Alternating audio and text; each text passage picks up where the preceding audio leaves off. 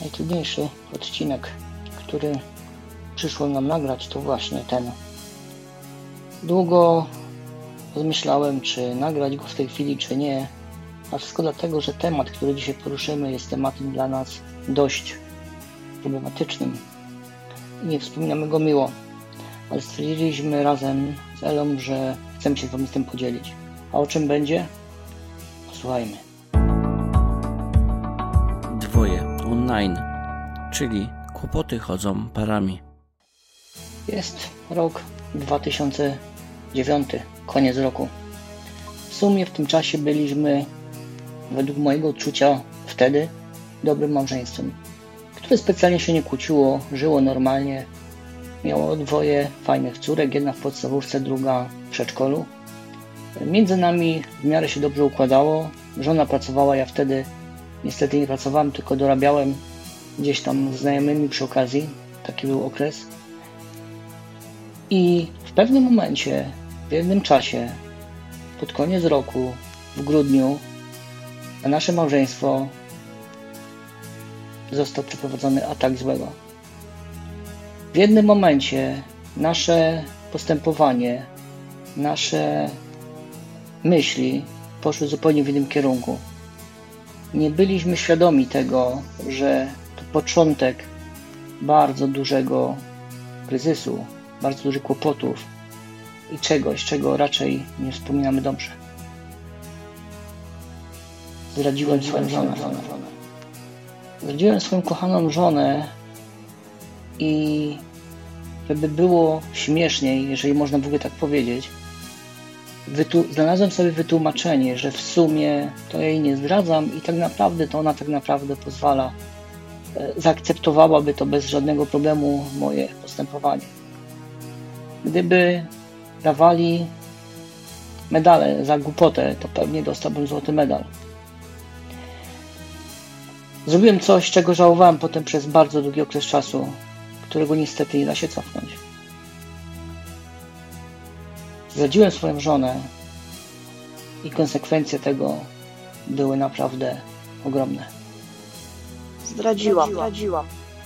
Przecież to była tylko przyjaźń. Przecież to było nic takiego. Przecież to było takie niewinne. Nie. To był o jeden krok za daleko. To było przekroczenie granic, które sama stawiałam. Konsekwencją było nie tylko nasze zepsute relacje, nie tylko nasze zranienie, nie tylko nasze odczucia, ale konsekwencje były znacznie większe. Konsekwencje, jak to wtedy nazwałem, zataczały coraz większy krąg. Poprzez nas, nasze dzieci, naszą rodzinę. I to nie była kwestia kryzysu krótkotrwałego. Tak naprawdę konsekwencje odczuwaliśmy i nie było nam z tym łatwo przez kolejne kilka lat. W domu jedno małe, drugie nastoletnie dziecko. Zranione, podzielone między matkę a ojca, oszukiwane,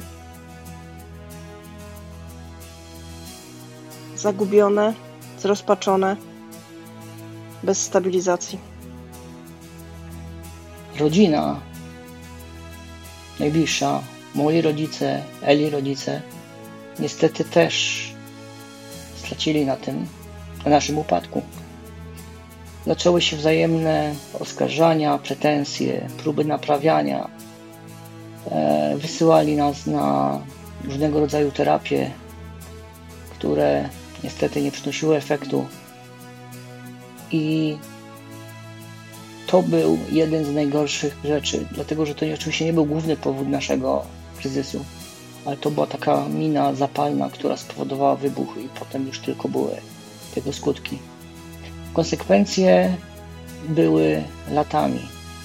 I powiem szczerze, gdybym gdyby ktoś powiedział, przez co będziemy musieli wszyscy przejść, jaki, jakie to zasieje tak naprawdę, jakie żniwo tak naprawdę, jakie to będzie ciężkie, cztery razy bym się zastanowił.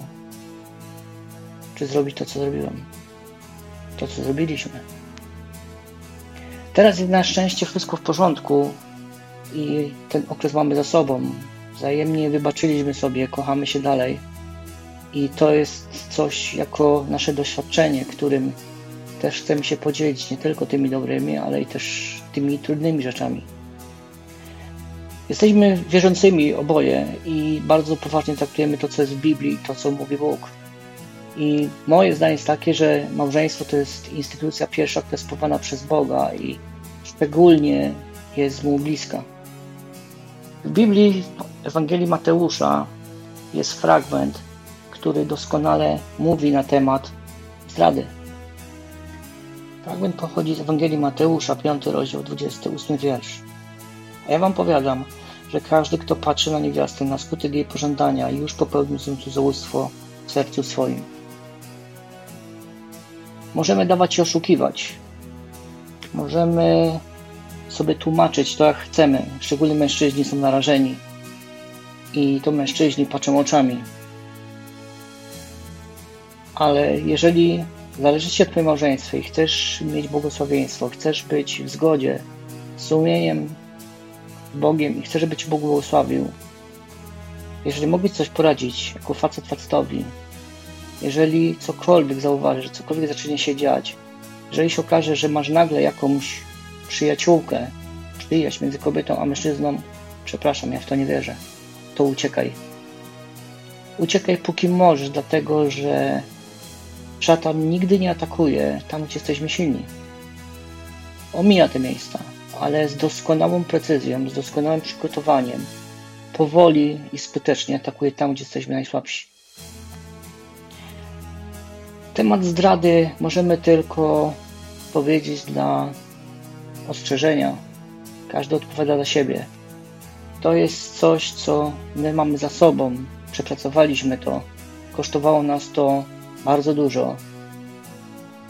To już jest za nami. Cieszymy się w tej chwili jako małżeństwo, jako rodzina. I wiem jedno: o małżeństwo trzeba dbać. To musi być proces, to nie jest jednorazowe. Nie tylko na początku dbamy o swoją żonę czy o swojego męża. Musimy cały czas pielęgnować, tak jak ogrodnik pielęgnuje kwiaty, żeby to, co jest między małżonkami, cały czas było tak, jak powinno być, według woli Boga. I to by było na tyle. To był, tak jak powiedziałem, trudny odcinek, ale mam nadzieję, że ktoś może da mu to trochę do myślenia. Może pomyśli, albo może był w takiej sytuacji. Może potrzebuje wybaczenia, albo jest zraniony. Jest to ciężki czas, ciężka, ciężkie przeżycia i wiem, że niektóre małżeństwa nie przetrzymały tego. Nam się udało. I to by było na tyle. Zapraszam do słuchania następnych. Do usłyszenia. Cześć.